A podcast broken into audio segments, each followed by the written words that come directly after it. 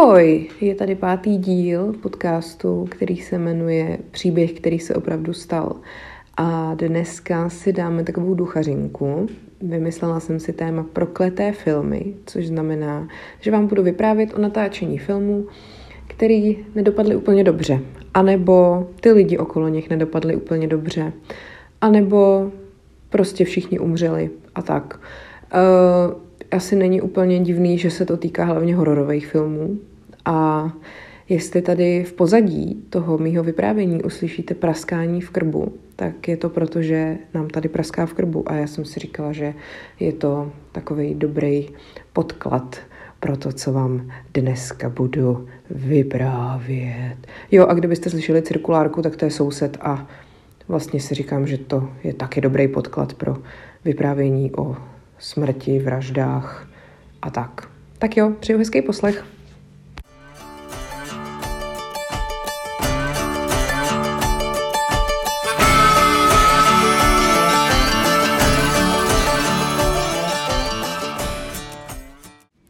První prokletý film, o kterém vám budu vyprávět, se jmenuje Vymítač ďábla. Ještě na začátku bych chtěla poznamenat, že když mi bylo asi 13 a seznámila jsem se se svým kamarádem Tomášem, tak v podstatě první, co mi řekl, bylo, že vypadám úplně stejně jako ta holčička z Vymítače ďábla. Pak jsem se na ten film podívala, ale kamarádím se s ním stejně do dneška. No nic, ahoj Tomáši. Tak, je to film, který vzniknul v roce 1973 a vzniknul podle novely Williama Petera Blattyho, který ten příběh tam popisuje podle jako skutečného příběhu údajného, který se stal v roce 1949. A ten byl zda inspirovaný vymítáním ďábla z mladého kluka, který je známý jenom pod pseudonymem Roland Doe. Ten William Peter Blatty toto napsal ještě, když byl na univerzitě, a aby jako na to měl opravdu klid a mohl se soustředit, tak tehdy odjel někam do nějaký chaty v Kalifornii na samotu a tam to napsal, což už je samo o sobě trošku děsivý. No ten ďábel, co vlastně posedne v tom románu ne chlapce, ale dívku, která se jmenuje Regan McNeil, má dokonce i jméno, což ve filmu myslím není. Ten ďábel se jmenuje Pazuzu a je to vlastně jméno krále démonů, co se jakoby používalo v Sýrii a v babylonské mytologii. Tak.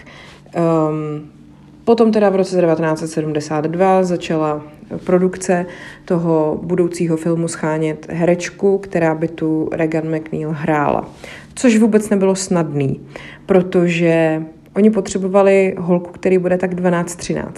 A vzhledem k tomu, co všechno ta její postava vlastně během toho filmu musí prožít, nebylo teda vůbec snadný najít jako děvče tohodle věku, který by bylo schopný to zahrát a nemít z toho nějaký doživotní psychický následky. Takže ten casting probíhal strašně dlouho a pak vlastně ta herečka, která nakonec tu roli dostala, se k tomu nachomejtla tak nějak náhodou. Jmenuje se, ona stále žije naštěstí, jmenuje se Linda Blair, bylo jí teda tehdy 12 a na ten casting vlastně s mámou přišli tak jako jenom omylem nebo na zkoušku, nebyli prostě ani zaregistrovaný předem. Ten režisér s tím autorem vlastně toho scénáře, nebo té knihy i toho scénáře, už z toho byli dost jako zoufalí, protože už měli za sebou casting asi s 2,000 holek a nemohli prostě najít nikoho, kdo by to jako vůbec zvládnul tady celou tu věc nějak jako zpracovat pro sebe. Jo?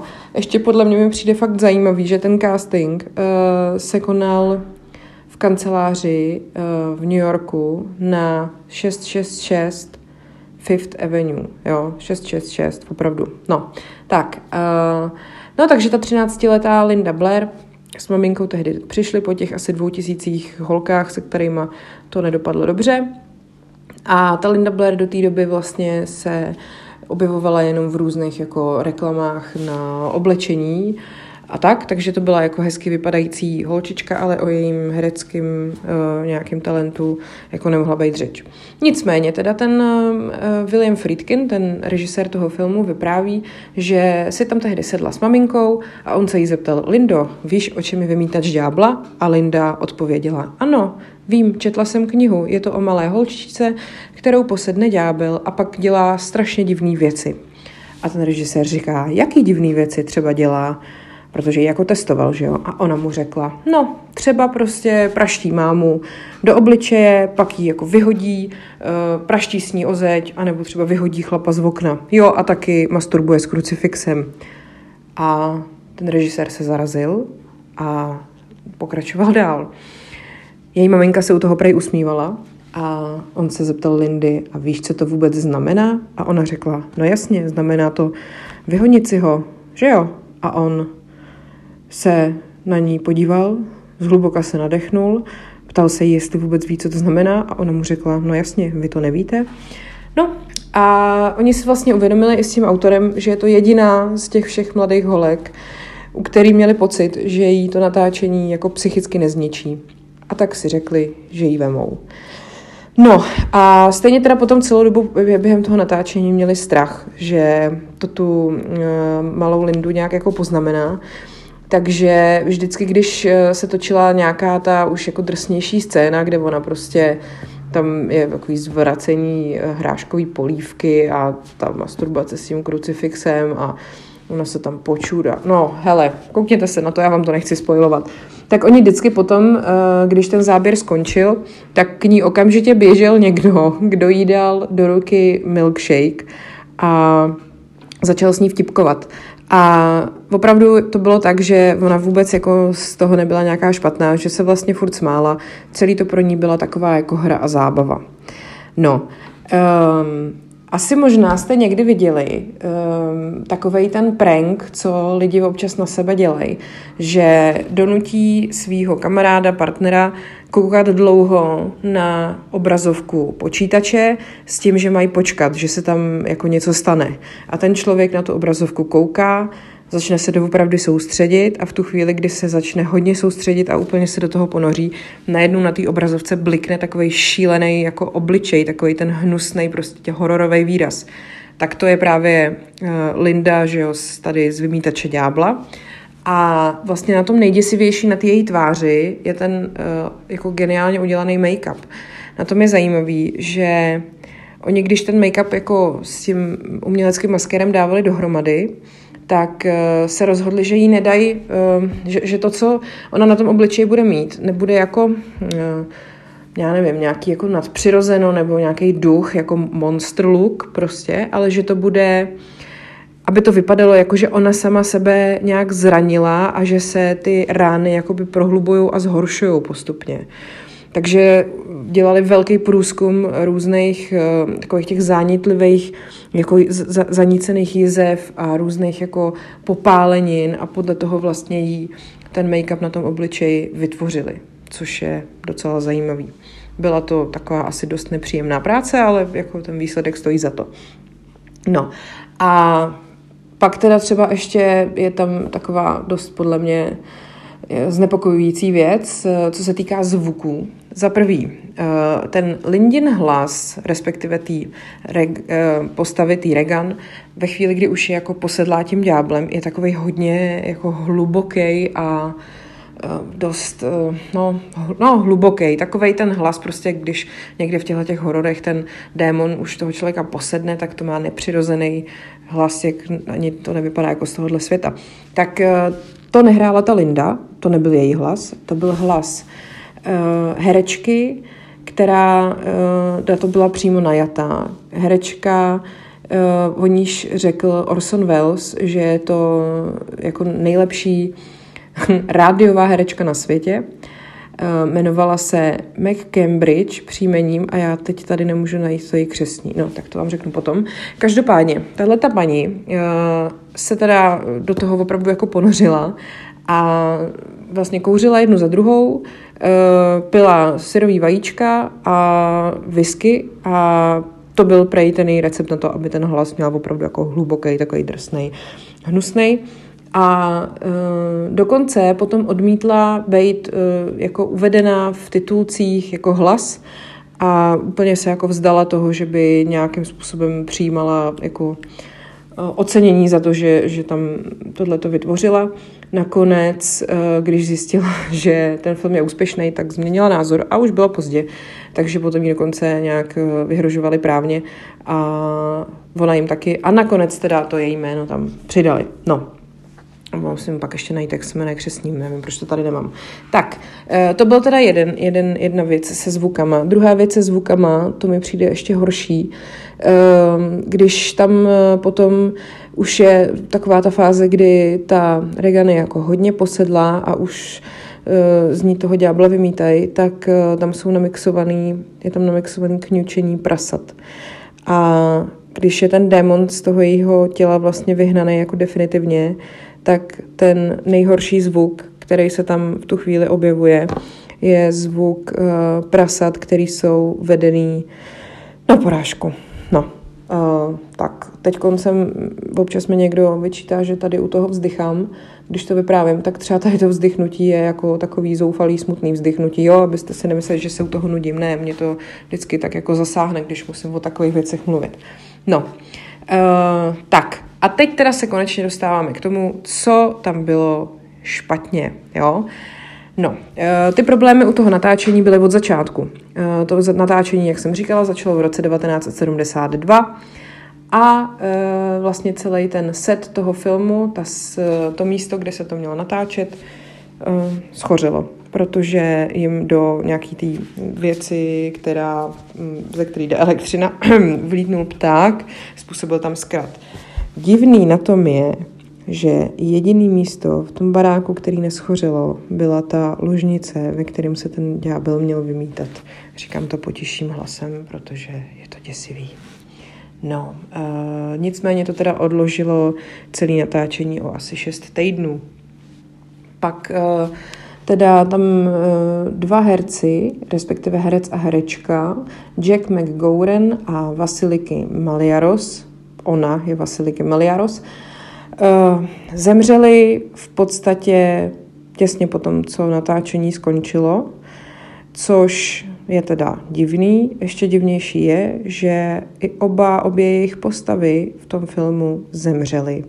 Jack McGowan zemřel na chřipku těsně potom, Vasiliky Maliaros tam není úplně jasný, na co přesně zemřela. Je pravda, že jí v té době už bylo asi 80 let, jo? Takže to nemusí být úplně jako tak strašně divný, ale prostě bylo to asi tak týden nebo 14 dní potom, co to celé skončilo. No, taky zemřel během toho natáčení dědeček Lindy Blair a zemřel taky bratr Maxe von Sydowa, což je herec, který v tom filmu hraje toho vymítače. No, pak taky byl těžce zraněn a málem zemřel syn Jasona Millera, který tam hraje otce Damiana Karase. Ten málem zemřel při motocyklové nehodě. A pak teda ještě 2 obrovský zranění se udály během toho natáčení a to přímo těm 2 hlavním herečkám. To znamená, že Linda Blair, která hrála tu Regan, tu holčičku, posedlou a její matka, kterou hrála herečka Ellen Burstyn, obě utrpěly docela těžké zranění během toho natáčení a obou to bylo zranění zad. A dokonce ta scéna, kde se ta Ellen Burstyn, ta matka teda, zranila, tak v tom filmu zůstala. A je tam dokonce i slyšet takový křupnutí, když dopadla na ty záda. Takže to tam máte prostě se vším všudy. To teda jsou ty tragédie, které se staly během toho natáčení. Jakoby na rozdíl od těch ostatních filmů prokletých, o kterých budu mluvit, tak ten vymítač je do dneška jako, řekněme, populární a nic dalšího se s ním jako už netáhne. Krom toho, že když ten film měl premiéru, tak se stalo, že naproti tomu kinu byl kostel, do kterého udeřil blesk a ten kostel začal hořet. No, ale jinak pohodička, jinak prostě to do dneška dávají a nikdo už snad ani neumřel, ani neschořel, takže se dá říct, že to ještě prošlo docela v pohodě na to, o jakým je to tématu a jak strašný to je. Tak, to byl první prokletý film a příběh, který se opravdu stal.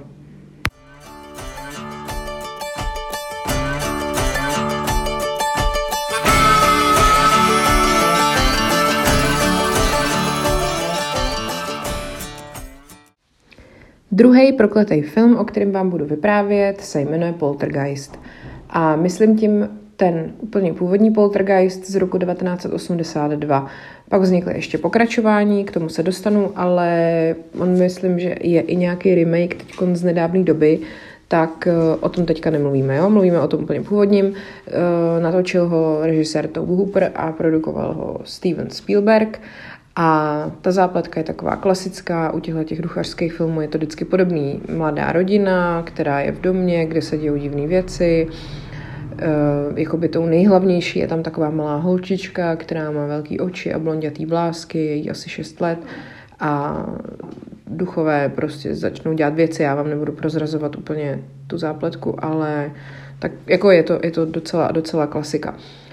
Ten film jako takovej byl velmi úspěšný a vlastně do dneška se řadí mezi jako klasiku toho hororového žánru a celý by to bylo vlastně úplně skvělý, nebejt toho, že se tam odehrálo okolo toho filmu a těch jeho postav několik tragédií. Tak pojďme na to. Tak vlastně úplně jako hlavní postavou celého toho filmu je právě ta malá holčička, kterou hrála Heather O. Rourke, ta holčička 6letá se jmenuje Carol M. Freeling a ona teda, jak jsem říkala, má blondětý vlásky, vypadá jako panenka, má velký oči a bylo jí vlastně jenom 6 let, když ten film byl natáčený a ona potom o 5 let později byla, jim špatně diagnostikovali Crohnovu chorobu a byla teda nemocná, bohužel prostě pořádně nepřišli na to, co je příčina. O rok později onemocněla znovu, tentokrát se řeklo, že má chřipku a o den později skolabovala, měla zástavu srdce a oni potom dělali nějakou operaci zažívacího traktu, kde měla nějaký problém, ale to bohužel dopadlo špatně a ona zemřela takhle moc mladá. Tak, hnedka další tragédie se týká herečky, která hrála její sestru, Dianu Freelingovou. Ta herečka se jmenuje Dominique Dunne a ta v roce 1982, čili v tom samém roce, kdy ten film vyšel, odešla od svého partnera, který se jmenoval John Sweeney. To je docela zajímavý, ne? Sweeney, Todd, no nic. On potom, ale později, pár měsíců po tom rozchodu, se objevil u ní před domem a tam jí prosil, aby ho vzala zpátky. A ona řekla, že to neudělá, načež jí napadnul, začal jí škrtit, dokud neupadla do bezvědomí a pak jí nechal ležet na příjezdové cestě před jejím domem.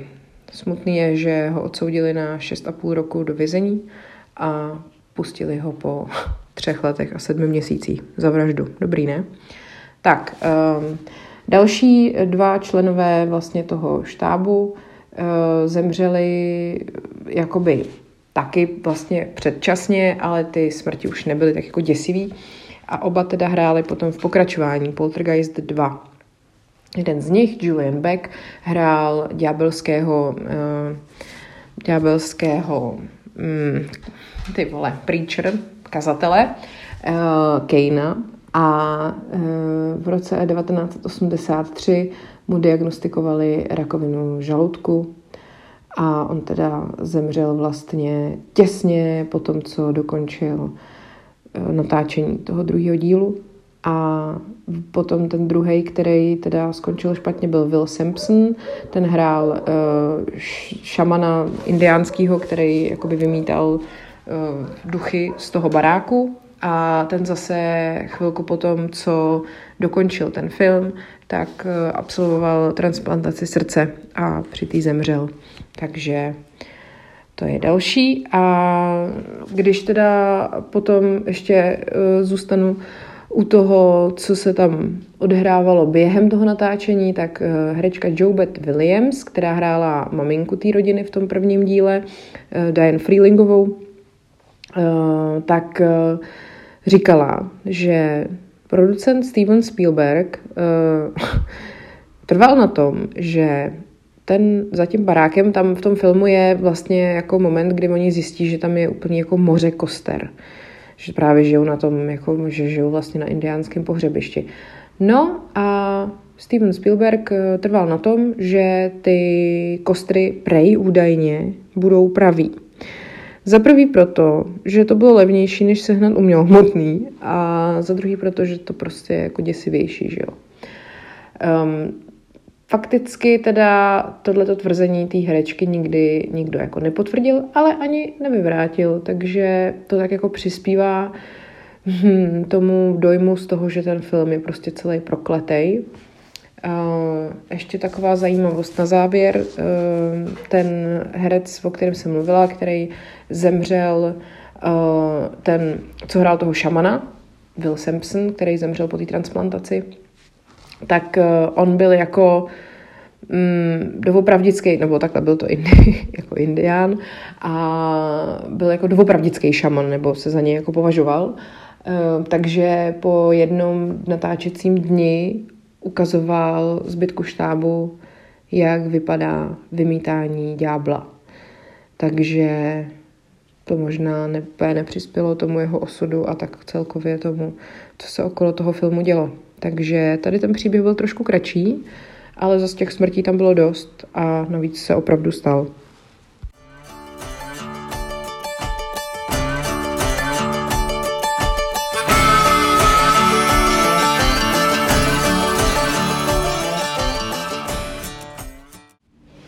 Další prokletý film, o kterém vám budu vyprávět, se jmenuje The Omen. V originále v češtině je to Přichází Satan, vykřičník. A myslím si, že ze všech těch prokletých filmů, o kterých tady mluvím, je tenhle ten z nich nejprokletější. Ten film je další hororová klasika společně s Poltergeistem a Vymítačem ďábla. Na ČSFD to má hodnocení 84% a fakt to stojí za to. Má to jako strašně hutnou atmosféru a hlavní roli, nebo jednu z hlavních rolí tam hraje Gregory Peck. Vlastně ty tvůrci toho filmu se tak jako svezli na vlně popularity právě Vymítače ďábla. Tenhle ten film vzniknul o pár let později.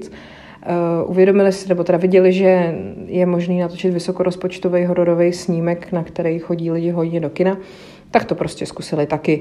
A i se dá říct, že ten typ té zápletky je podobný. Zase je tam vlastně dítě, který nějakým způsobem posedlí něčím démonickým a všichni ostatní okolo trpí. V tomhletom případě je to teda chlapeček.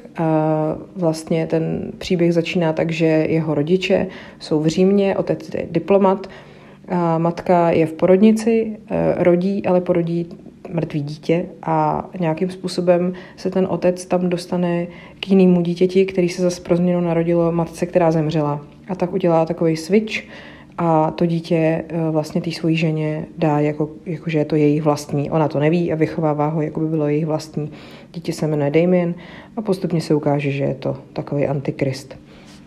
No, tak a teď si teda pojďme říct, co všechno se tam okolo toho natáčení dělo.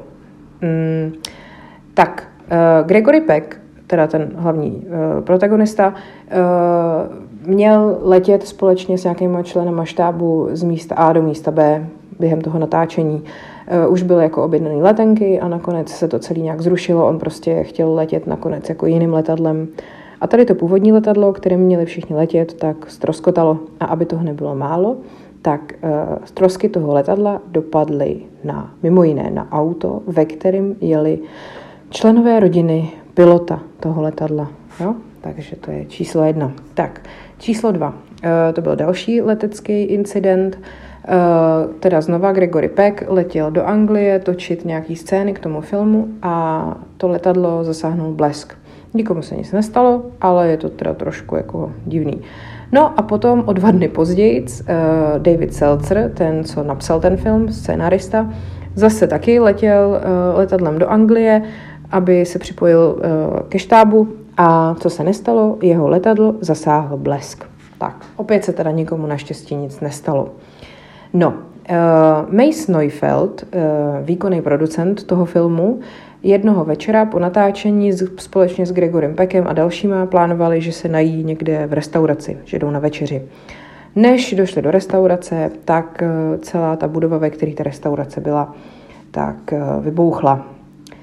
To se potom stalo v podstatě ještě jednou tomu samému výkonnému producentovi, tomu Neufeldovi, když se s manželkou odhlásili z hotelu v Londýně, a chvilku poté, co se nestalo, hotel vybouchnul. Tady nutno jako říct, že tehdy v Anglii řádila teroristická organizace IRA, takže to nejpravděpodobněji bylo všechno jejich práce, jako nebyl to ďábel, ale tak je docela zajímavý, že se to takhle točilo kolem pořád jako jednoho člověka nebo jednoho štábu. No, úplně nejděsivější mi přijde to, co se stalo člověku, který měl na starosti speciální efekty u toho filmu. Já tady teď nemám jeho jméno, tak se omlouvám. Tady ten pán byl zodpovědný za scénu, kde v tom filmu jedna postava přijde o hlavu. A on, když během toho natáčení se přesouval autem z bodu A do bodu B, z místa A do místa B, tak měl autonehodu a při té autonehodě přišla jeho žena o hlavu. A on dokonce potom tvrdil, že těsně před tou nehodou si všimnul, že jedou okolo cedule, která vede řidiče do města s názvem Omen, a který je vzdálený 66,6 kilometrů. Ha, docela dobrý, ne? Tak, prokletí neunikli ani trenéři zvířat, protože v tom filmu je pár zvířat, to zase nebudu prozrazovat, co se tam s nima děje. A je tam taková jedna scéna, jako kdy na to auto útočí paviáni. To je jako zajímavý, ale prostě je to tak. No a ten trenér těch paviánů, který tohleto celý měl na starosti, tak následující den potom, co se tady ta scéna točila, zemřel. Byl zabit tigrem, který na něj prostě zaútočil a okamžitě ho zabil. Takže to je další věc. To samé potom, nebo teda podobná věc se stala ještě jednou. Tam zase je taková jedna scéna, ve které jsou rottweileri. A samozřejmě, že s těma rottweilerama nenatáčeli jako ty klasický herci, ale dubléři. No a jeden z těch dublerů, právě ten, co dubler Gregoryho Pecka, byl právě, na něj ty rottweileri zaútočili. A jakože absolutně najednou začali ignorovat všechny povely toho svého trenéra a prostě na něj zaútočili a způsobili mu jako těžké zranění. Tak. No, takže potom tady po těchto všech incidentech naštěstí se jako film dotočil, všichni se dokonce dožili premiéry, ale jako tady ta souhra všech těch podivných událostí jako byla divná pro všechny, takže se v roce 2020 natočil dokument, nebo taková série dokumentární, která se jmenuje právě Prokleté filmy, a jeden z těch dílů se právě zabývá filmem Přichází Satan, a tam jsou všechny jako tyhle ty incidenty rozebrané do detailu, takže kdybyste se o to chtěli jako zajímat víc, tak máte možnost. Jmenuje se to Cursed Films teda. A pak tam samozřejmě jako hrozně debatují o tom, jestli to jsou všechno jenom schody náhod, nebo je opravdu možný, že něco nadpřirozeného jako tady to všechno způsobilo. Tak, přemýšlím, jestli jsem ještě na něco zapomněla, asi ne. Každopádně teda na ten film se podívejte, a to byl další příběh, který se opravdu stal.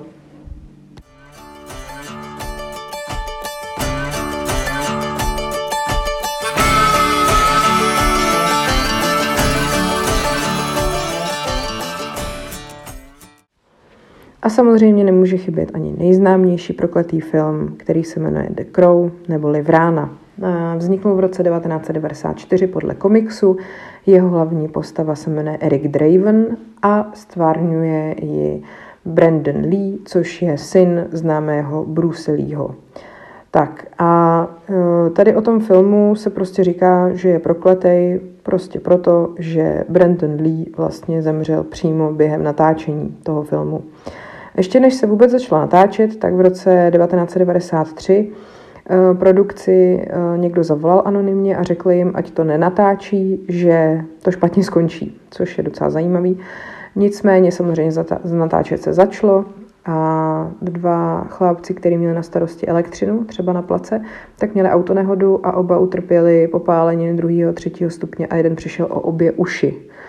Pak se taky stalo, že to místo, kde se natáčelo, tak sebral hurikán, což jim dost jako zvýšilo rozpočet, ale ani to je neodradilo. No a natáčení jinak prej probíhalo jako celá normálně.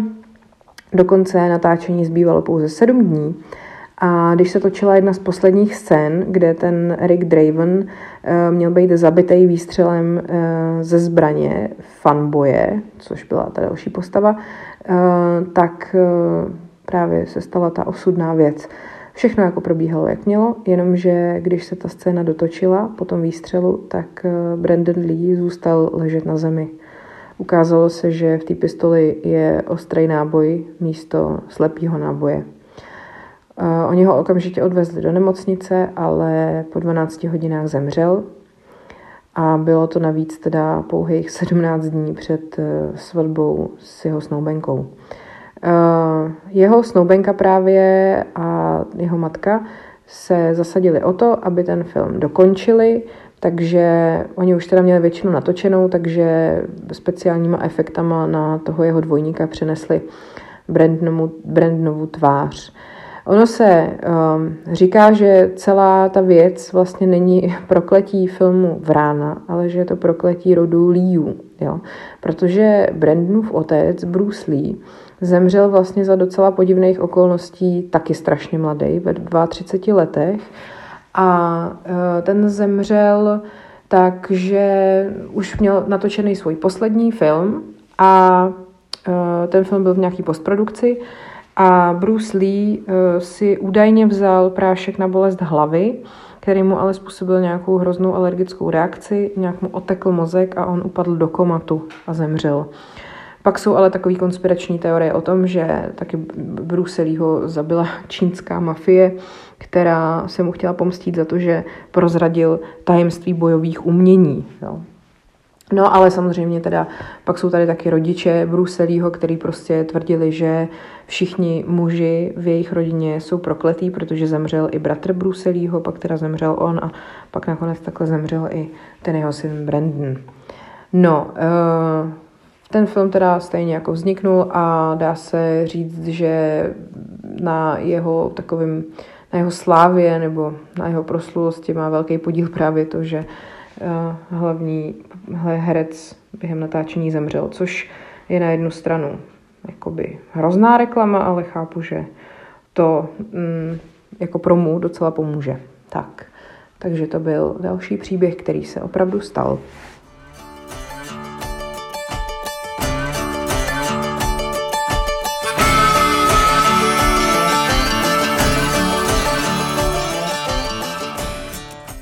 Další film, který vám tady chci zmínit, který je prokletej, nějakým způsobem se jmenuje The Conqueror, česky by to asi bylo Dobyvatel a vznikl v roce 1956. Je americký a jeho hlavní postavou je dobyvatel Čingis Chán, mongolský, a hraje ho v tom filmu John Wayne a jeho takovou nějakou tam děvče, ho hraje Susan Haywardová. To jsou takový asi 2 nejznámější jména. Je to velkorozpočtový jako blockbuster a režíroval to Dick Powell a produkoval to Howard Hughes, takový ten excentrický milionář, letec, který ho hrál ve filmu Letec Leonardo DiCaprio. No, jako takhle, ten film je považovaný za jeden z nejhorších filmů všech dob. A já si myslím, že už je to poznat z toho plakátu, kde stojí teda ten John Wayne v takovém zvláštním oblečku a v náručí drží tu Susan Haywardovou v takových saténových šatičkách s výstřihem. Jo? A přitom teda Čingis Chán podle mě úplně nežil ve 40. letech 20. století. No, každopádně teda ten film nakonec získal jednu jedinou cenu, to když John Wayne po smrti dostal cenu Golden Turkey Award, takže v Turecku se to asi zřejmě líbilo, ale jinak teda asi velký špatný. Tak, a proč vám o tom vyprávím? Protože na tom filmu se podílelo celkem 220 lidí, jo? 220 lidí členů štábu a z těch 220 lidí 91 v následujících letech mělo rakovinu a z nich 46 zemřelo. No a jako říká se, že za to může místo, kde se ten film natáčel, bylo to v poušti v Utahu a tam blízko toho se testovaly jaderné zbraně v 50. letech. A teďkon, když se jakoby řekne, že 46 lidí z 220 zemřelo na rakovinu, tak ono statisticky v té době to bylo jako normální, jenomže to bylo ze vzorku 220 lidí nějakých, a ne jedné skupiny, která byla na jednom místě, že jo? To je prostě strašně podezřelý. Tak, teďkon vám teda přesně řeknu, kdo a co. Tak, ten režisér Powell zemřel v roce 1963 na rakovinu a bylo to 7 let poté, co ten film vyšel. Pedro Armendáriz, další jako z hlavních postav, ten zemřel v roce 1963, ten se teda zabil, protože v roce 1960 mu diagnostikovali rakovinu ledvin a řekli mu, že se to nedá vyléčit. Tak, John Wayne, Susan Haywardová a Agnes Mooreheadová, ty všichni zemřeli během 70. let, taky na rakovinu. Pak další herec John Hoyt zemřel na rakovinu plic v roce 1991. Samozřejmě, že se u nich dá taky jako říct, že vyníkem toho všeho bylo, že to byli těžký kuřáci. Oni byli, třeba ten John Wayne byl schopný prostě vykouřit snad 5 krabiček cigaret denně, což je úplně nesmysl, že jo. No, tak, teďkon, když bychom teda si mysleli, že to je jenom prostě naplnění nějaký statistiky a nemůže za to žádná jaderná zbraň, tak ale do toho pak nesedí to, že rakovinou trpěli i třeba různý lidi, kteří na ten plac se chodili dívat, takže potomci různě příbuzní těch herců, jo. Michael Wayne, syn Johna Wayna, měl rakovinu kůže, jeho bratr Patrick měl nezhoubný nádor v prsu a syn Susan Haywardové, Tim Barker, ten měl zase nezhoubný nádor v ústech.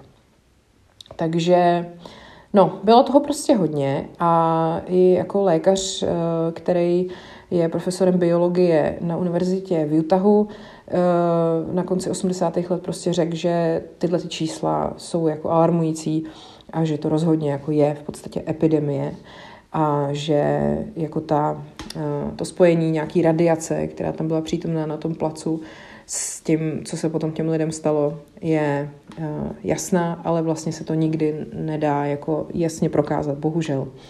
Takže si jako myslí, že by i stálo za to, nebo tehdy si myslel, že by i stálo za to nějakým způsobem žalovat stát za takovouhle věc, což se samozřejmě nikdy nestalo. Teda oni to jako některý ty členové toho štábu nebo jejich potomci zvažovali, ale věděli, že jako by se nikdy asi nedovolali spravedlnosti.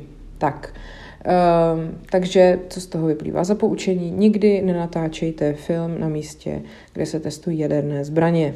No, tak tohle byl případ 1, který jsem vám ještě chtěla říct. A druhý případ prokletýho filmu, který dokonce ani nikdy nevzniknul, ten se jmenuje The Atuk. Píše se to Atuk, já přesně nevím, jak by se to četlo, ono to není jako anglický slovo. A ten film měl být o Eskimákovi a měla to být komedie a měl toho Eskimáka hrát nějaký tehdy známý takovej ten tlouštík komediální herec. A oni ten scénář tehdy nabídli 3.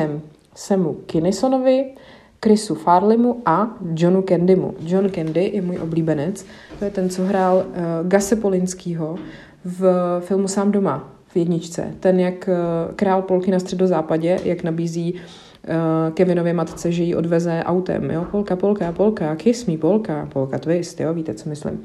No, Teď tady, kdybyste slyšeli mlácení sekerou, prosím vás, tak to není zvukový doprovod mýho hororového podcastu, to je prostě soused, který už nepouští cirkulárku, ale zase tady pod mě, nevím, prostě seká dřevo asi, no. Takže bych se vrátila zpátky. Atuk se nikdy nenatočil, jelikož všichni ty tři herci, kterým ten scénář byl nabídnutý, zemřeli, jakože během následujících týdnů a měsíců. No a přitom jako všichni o to měli zájem, jo. No nic, tak prostě se to nikdy nenatočilo, protože si tvůrci řekli, že je to asi zřejmě prokletí. No, tak a to už byl opravdu poslední příběh, který se opravdu stal.